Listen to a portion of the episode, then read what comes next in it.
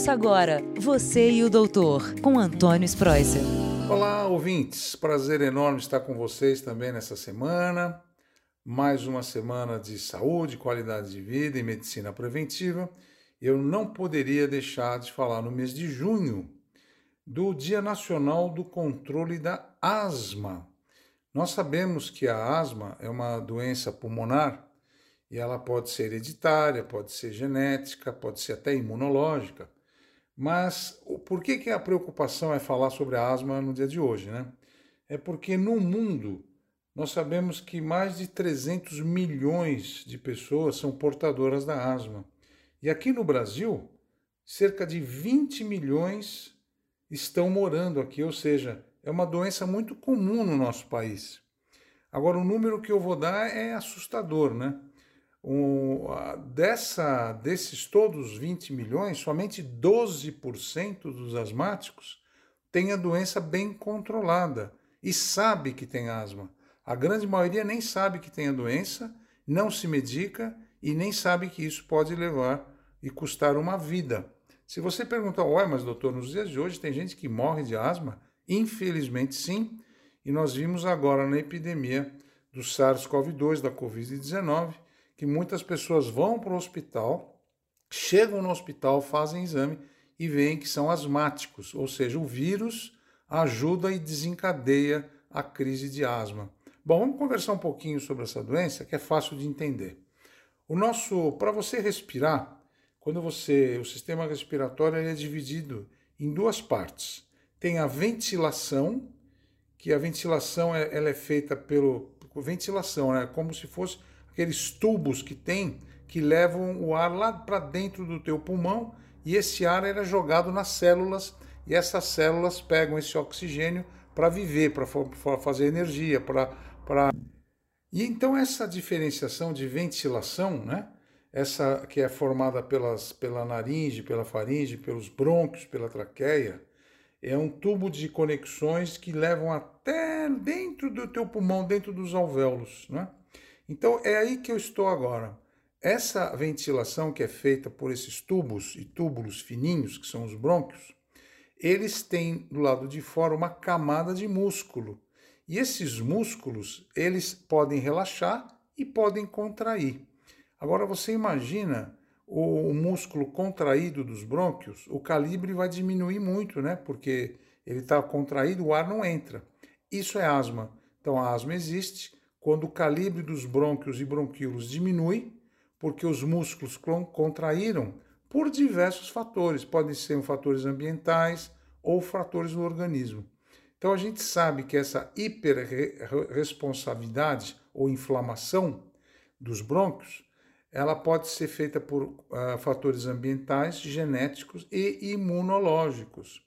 Então você imagina agora que você está andando e você ouve aquele som, parece que tem gatinho, né? um miado de gatinho dentro do seu pulmão, aquele chiado. Você vai no hospital, a gente coloca o estetoscópio para auscultar seu pulmão e isso nós chamamos de sibilo. Sibilo é aquele som agudo que durante a respiração você faz aquele barulhinho. Além disso, você tem falta de ar, aperto no peito, tosse e limitação da respiração. Só que esse, esse, esse quadro clínico que você tem pode ter sido desencadeado por exercício, exposição a alguns alérgenos, como a poeira, o ácaro, ou irritantes, como a fumaça do cigarro, fumaças de, de, de que você vê fogo na rua, essa fumaça pode se fazer mal, mudança de tempo, Agora vai entrar o inverno, infecções respiratórias com vírus, gripe, sinusite, né? Então, tem vários fatores desencadeantes que podem ser o gatilho da doença. E é muito importante você saber disso, porque tem tratamento. A asma não tem cura, mas ela tem tratamento. Então a gente sempre pensa né, na asma com aquela bombinha que você usa. A bombinha é aquele aparelhinho que você põe na boca, faz inalação para abrir o pulmão. E essa bombinha tem várias drogas, tem, pode ser de vários broncodilatadores. Mas não é só com isso que se faz o tratamento. E a gente vê que muitas pessoas que usam a bombinha usam a bombinha errado. Porque muitas vezes, várias vezes ao dia, isso pode dar arritmia cardíaca, pode dar problemas na visão. Então a gente sempre fala que existem comprimidos corticoides, inaladores. Cada caso é um caso e tem que ser examinado e tem que ser feito o tratamento. Então, você que tem asma, você que descobriu que tem asma, tem que levar esse problema para sempre dentro, fazer coisa, o controle certo. Não esquece que tem exames como a prova de função pulmonar, o raio-x de tórax, a tomografia, o teu pneumologista ouvir o teu pulmão, é muito importante essa ausculta. E lembra, não é só remédio, gente. Eu sempre falo que os fatores de gatilho, os fatores desencadeantes, como na tua casa, vai, poeira, ácaro, mofo, pelo de cachorro, todo mundo quer ter animal em casa. E você que tem asma, cuidado com o pelo dos animais. Você está dormindo na tua cama com um animal, cuidado. Esse animal é teu amigo, mas ele está sendo seu inimigo em relação à sua saúde. Existe também uh, pessoas que têm asma e fumam muito. Uh, perfume, usam perfume, produtos de limpeza, tudo isso faz mal para o teu pulmão. E além disso, tem a, a parte da ocupação.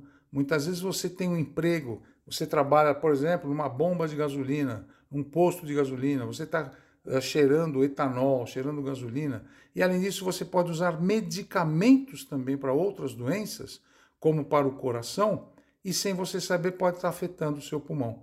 Por isso que eu falo, ah, o tratamento é importante, mas os fatores desencadeantes, os fatores dos gatilhos da doença são muito mais importantes que você tem que reconhecer. O que você pode fazer, que perfume você vai usar, que tipo de conduta emocional. Muitas vezes você pode ter uma crise de asma, um, um, com problema de depressão e ansiedade, que hoje a gente trata muito no consultório, desses fatores gatilhos que não tem nada a ver, às vezes, com exposição de medicamento, nem pó, nem poeira.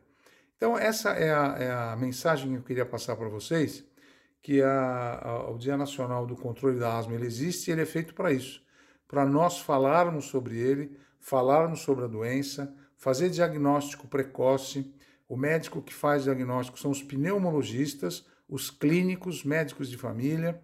Então você procure um médico, faça um check-up, veja se você tem asma ou não, para fazer um acompanhamento bem feito e não ter problemas no, no inverno com outras doenças, com viroses, etc. Espero que vocês tenham entendido. Deixo aqui meu forte abraço a todos vocês. Uma semana com muita saúde, muita qualidade de vida. Fiquem com Deus.